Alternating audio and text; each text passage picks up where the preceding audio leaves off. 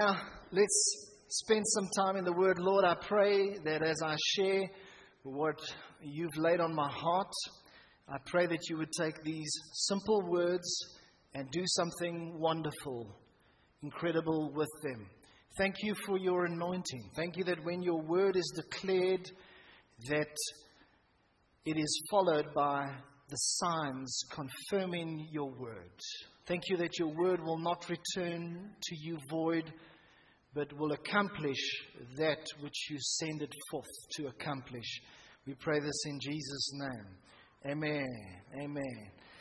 Well, the title is God's Loving Kindness. God's Loving Kindness. And I trust that in sharing this, that it will be a blessing to you and an encouragement.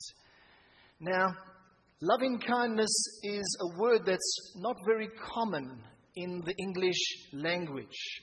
It's not as though you write cards to somebody for their birthday and you use the word loving kindness in there. You might thank them for this or say that I love you, but loving kindness, not a very common word. But as we look at this word in Scripture, we discover something special.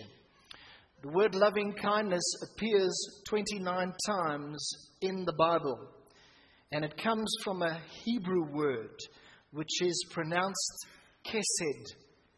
Kesed.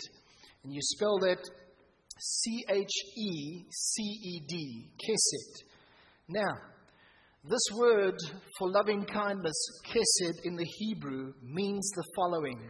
It means kindness, favor. It means being merciful or gracious. And so when we speak of God's loving kindness, we are saying that God is kind. We are saying that He is merciful and gracious. Think of those three words: kind, merciful, and gracious. Now, I think to myself, isn't it wonderful that we serve the true and living God, but it's wonderful how He is or, or what He's like. That He is a kind God. That He is merciful to us. That He is gracious. Imagine if we served a God who was a tyrant, merciless, like an iron-fisted God. But He's not. The Bible says that He is kind, He's merciful, and He is gracious. Sometimes we can see these aspects in people around about us. Sometimes you might come into contact with a person and you can just so see the love of God in them. You can see this thing of loving kindness, which is kindness, mercy, graciousness. I remember once having a meal with John and Carol Arnott of the Toronto Airport Christian Fellowship. And actually my mom and I, we were having a meal with them. And I was just so impressed at how tender-hearted this couple is. I was so amazed that, that you know, they had faced so much criticism from people all around the world, criticizing the Toronto blessing and, and so on, and misunderstanding them. But here, they were filled with loving kindness. I remember another person that I had the privilege of meeting on one or two occasions, Bishop Richard Croft. He went to be with the Lord a few years ago. He was one of the senior Anglican bishops uh, in this city and even further afield. He was very highly regarded, and I met him on one or two occasions. And you know what? He was a gracious man. He was a man that showed loving kindness. I remember through being in his presence for a few minutes, I thought, wow, I wouldn't mind being more like him. Another person that I think of is somebody that at the beginning of this year came into fellowship here and became a member here. And he recently led the Kingdom of God course over several weeks, over seven weeks, Peter Faurie. And I remember actually sharing on a similar thing a number of years ago, and I referred to Peter Faurie as, to me, an example of seeing something of God's loving kindness in him, because he's a gracious man. I remember I was involved in the orchestra at Hatfield for many years, doing sound and drums and singing and all sorts of things. It was a great time, great experience for me. And when Peter, he had a certain level of responsibility in the orchestra, and he had some oversight over the singers and so on. But always, whenever I would interact with him or see him interacting with other people, there would be a graciousness about him. And in that, I saw in a human being something of the loving kindness of God. I also think of my dad, Pastor Ed Roebert, as an example of this. And there were times when he had to give me a good hiding. And I can remember one time even having to make my own stick. He said to me and Peter, he said, "You guys go into the garage and you go make something for a hiding." So Peter and I, we're trying to put our heads together. We think, what is the least pain? Must it be thick or must it be thin? Or what are we going to do, you know? And, and eventually we, we we leveled out that in between was probably best. Because too thin, that's a... But even though sometimes we had some good hide-ins, you know what? I knew, I saw the loving kindness of God in my father. What a privilege. My mom said the other day, she said that she really experienced God's love through her husband. Wow. You know what? You and I are made in the image of God. And God wants to use you to look like him. Ultimately, that's God's plan, because when we see Jesus face to face, the Bible says, in a blink, we will be made like him. We will become like Jesus. And I believe that God wants to use you even now to begin to reflect the beautiful characteristics of God. You know what? This is a world which has a lot of pain and a lot of hurt in it. There's a lot of cutthroatness, if I can put it that way, in the world. But when you see people reflecting, like the moon reflects the sun, people reflecting the character of God, it's something altogether beautiful. God's loving kindness. Four aspects I want to touch on. Number one, God's loving kindness is wonderful. Would you say the word wonderful with me? Wonderful. God's loving kindness is wonderful. Have a look at Psalm thirty-six. Turn there, please. Let's hear a rustling of those pages. I know it's the end of the year, but don't get sleepy on me now. Come on. If you see the person next to you nodding off, you can shove him a little bit in the ribs and say, Jesus loves you. Okay. Psalm thirty-six.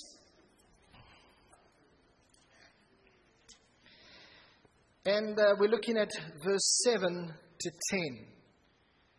And look out for the word loving kindness. It says, and I'm reading from the New King James Version, it says, how precious, how precious is your loving kindness, O God. And there's an exclamation mark. How precious, how great, how wonderful, how awesome is your loving kindness, O God. Therefore, the children of men put their trust under the shadow of your wings. They are abundantly satisfied with the fullness of your house. There's something abundant about God's loving kindness. It's not in short supply. And you give them drink from the river of your pleasures. For with you is the fountain of life. In your light we see light. Now here this word comes up again. It says, oh, continue your loving kindness to those who know you, and your righteousness to the upright in heart. So In verse seven, it says, how, what's the next word? Precious. Do you see God's loving kindness as precious? David sure did. David was a man after God's own heart. He saw God's loving kindness as so valuable, so treasured, so, so to be sought after, that he said it's precious. The same verse in the King James Version says, how excellent is your loving kindness, O God. The Message translation says, how exquisite your love, O God. Now, if something is precious, excellent, exquisite, then surely it should be praised. And we talk about God's love being excellent, being precious, being exquisite. I believe that we should almost want to burst out into song like we were singing just now and just say, oh God, holy is the Lord God Almighty. The earth is filled with your glory. Your loving kindness is precious, Lord. It is wonderful. It is vast. It is exquisite. It is excellent. As we look back on the past year, on two thousand ten, we should celebrate God's loving kindness to us.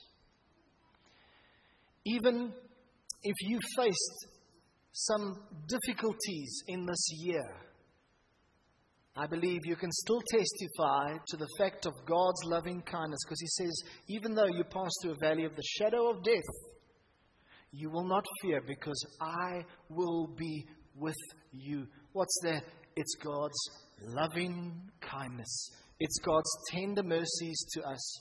You know, about um, two, two or three weeks ago, I was chatting to somebody that popped into the offices here.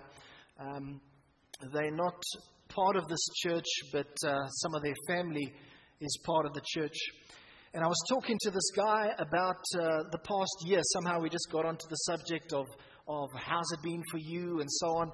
And um, he said to me, no, it's it's been a it's been a very tough year. Uh, it's been a tough year business-wise. It's been tough, not seeing the same kind of results as last year. And I said, sure, um, sorry to hear that, but glad you guys are still standing. Glad you guys are still going for it. And and then he asked me, he said, well, how's your year been?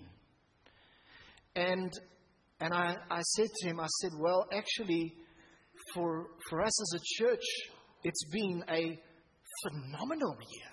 Now, I used the word phenomenal, and then I thought, oh, shucks, maybe that sounds like it was too good. So maybe you must downplay this thing and make it not look so good and just sort of sympathize with him and so on. And I thought, no, it's been a phenomenal year. And this is God's loving kindness, so I can celebrate it. You know, praise God. It's been a phenomenal year. We've seen blessing and growth on the church in such a wonderful way in many aspects. In terms of staff, we've grown from about uh, nine people to eighteen staff members. We are headed towards the double services from beginning of next year. God has blessed the finances. We've been able to pay off so much money this year. God has caused His presence to be felt here every Sunday. People have been saved. People have been baptized.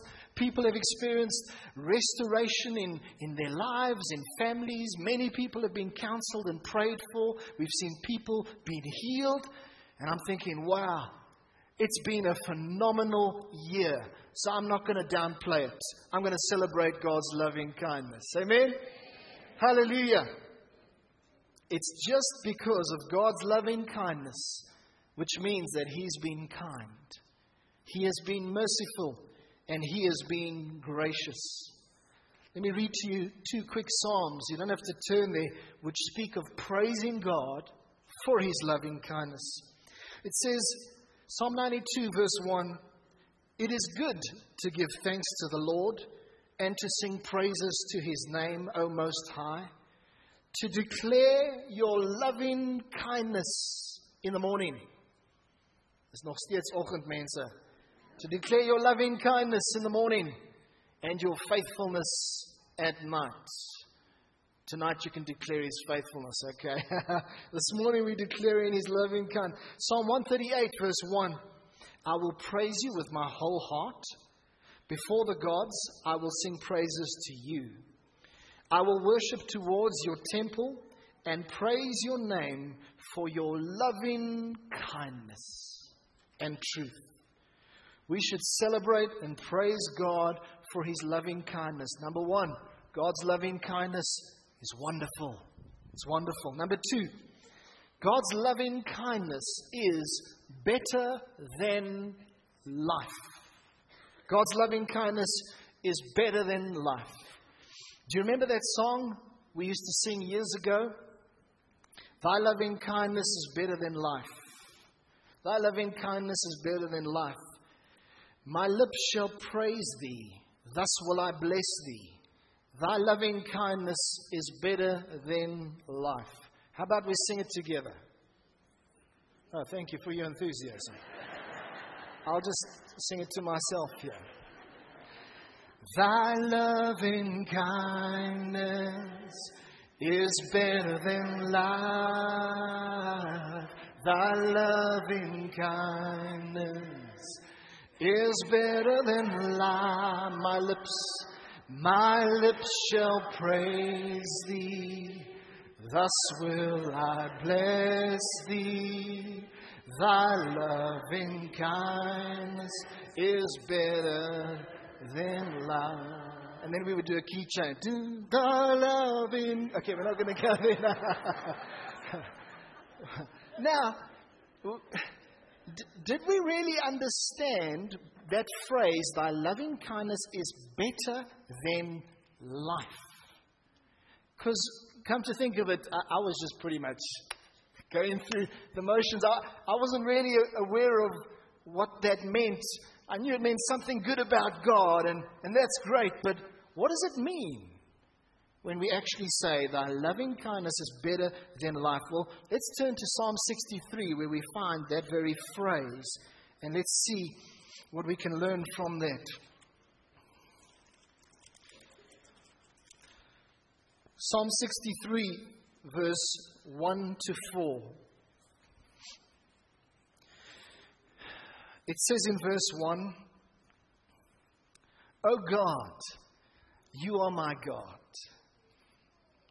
Early will I seek you. It seemed like David would wake up early and spend time with God. My soul thirsts for you. My flesh longs for you. In a dry and thirsty land where there is no water. So I've looked for you in the sanctuary to see your power and your glory. And here it comes. Look for the word loving kindness. Because your loving kindness is better than life. Because of that, my lips shall praise you. Thus I will bless you while I live. I will lift up my hands in your name. It's biblical to lift up our hands in his name. My soul shall be satisfied as with marrow and fatness, and my mouth shall praise you with joyful lips. Now that's where it's found. Because your loving kindness is better than life, my lips shall praise you. Okay, because God's loving kindness is so great, I'm going to praise you, but it's better than life. I still don't quite understand what that means. And it's kind of an unusual concept. Now, I did some exploring and discovered the following. And according to Barnes, this is what it says. I think it's very interesting. Life is the most valuable thing we can possess in this world. But above this, David valued favor and friendship with God. If one or the other was to be sacrificed, he preferred that it should be his life. He would be willing to exchange that for the favor of God, because life was not worth living without divine favor. Isn't that interesting? I'd like to read it again, because I think it's very precious. Life is the most valuable thing we can possess in this world. But above this, David valued favor and friendship with God. If one or the other was to be sacrificed, he preferred that it should be his life. He would be willing to exchange that for the favor of God. Life was not worth living without divine favor. Now, life is exceedingly precious. You just speak to a family where they are facing a situation of a terminal illness. You suddenly begin to see how precious life is and how they want to fight for it. I think of those miners, those Chilean miners that were underground for... How long were they underground for?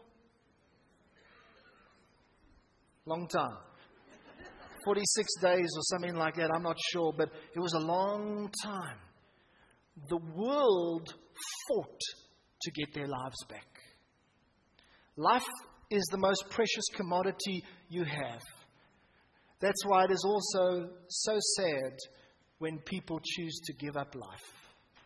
It's very sad.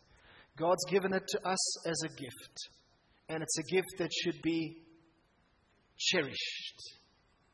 It's the most valuable thing you have, life. That's why Jesus says, well, when you come to me, you make me Lord of your life. You give me your life because I want what is most valuable to you. I want you to give me your life.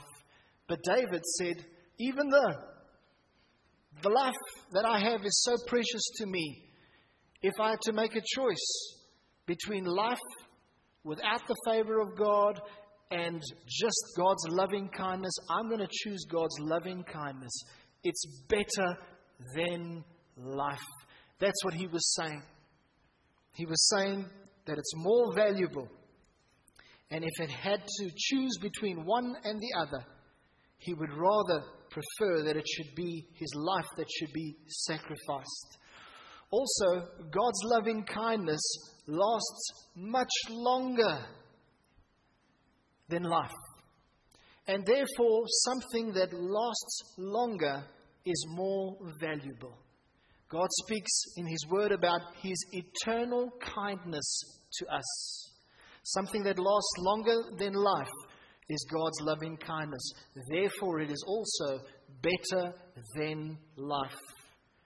David seemed to have a special understanding of God's loving kindness. It's interesting, as I mentioned earlier, twenty-nine times the word loving kindness appears in the Bible.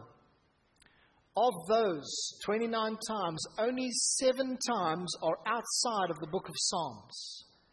twenty-two times where that word appears is in the book of Psalms. David wrote most of the Psalms.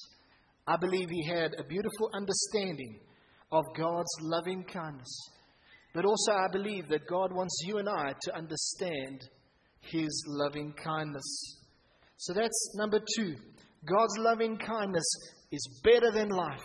It'll last longer. It's more valuable, more precious. It's better than the life that we have.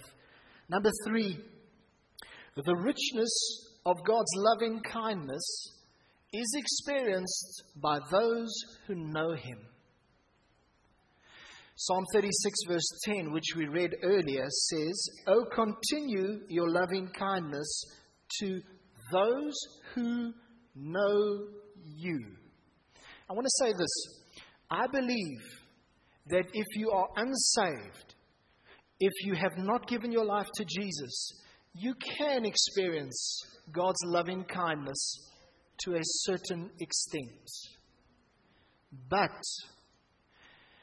the fullness, the richness of God's loving kindness, the richness of the spiritual inheritance that we have is towards those who believe.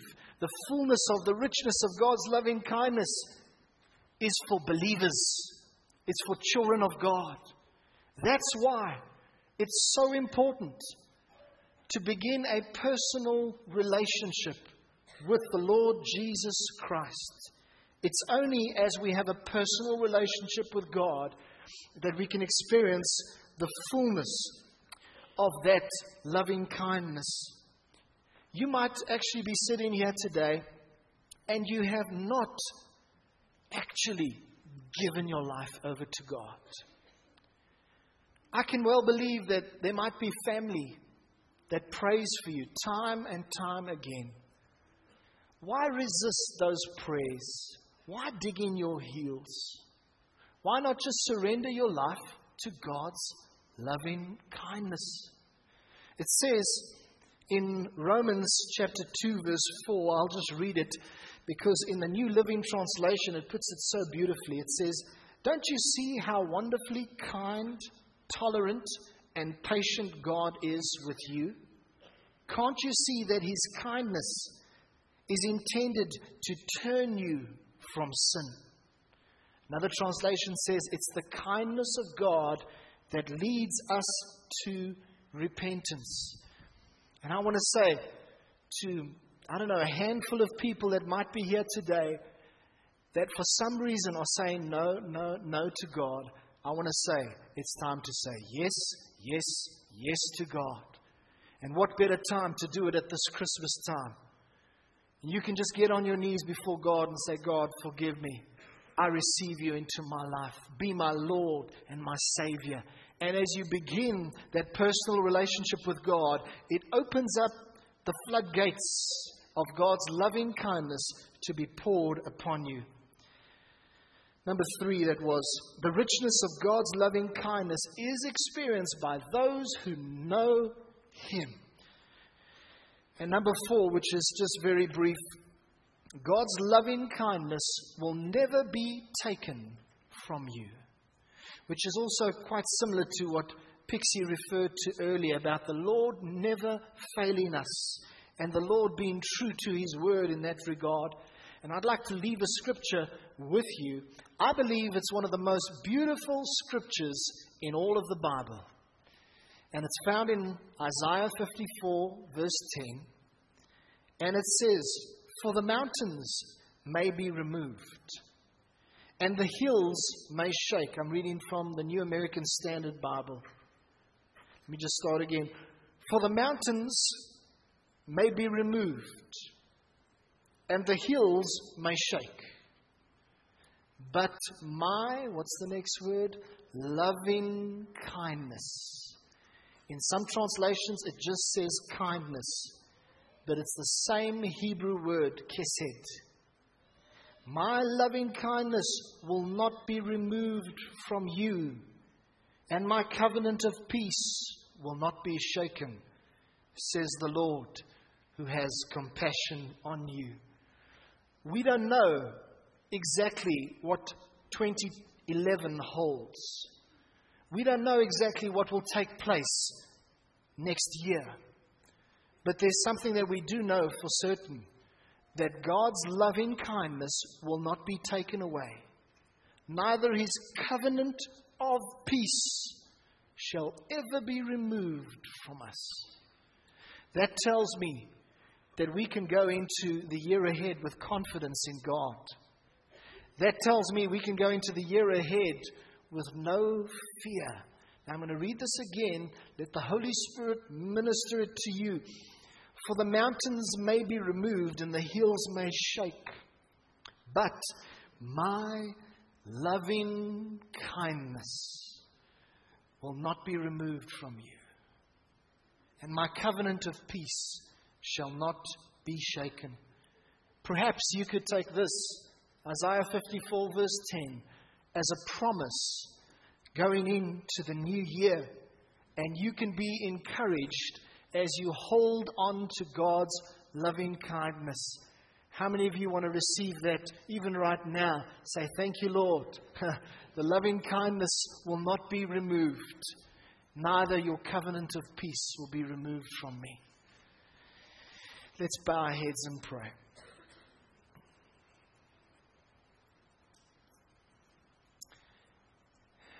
Lord, as we've read about your loving kindness in the Word, it really makes me have a sense of appreciation. Lord, it causes our hearts to, to rise up with love towards you, with appreciation, with thankfulness. And we want to say as your people today, we thank you for your loving kindness. Your kindness your mercy and your grace. At this time, we want to say that we receive that in the name of Jesus. We ask for even more of your loving kindness to be poured upon our lives. We need more. We're thirsty for more. And today, by faith, we receive more. We receive it. And we delight ourselves in your loving kindness.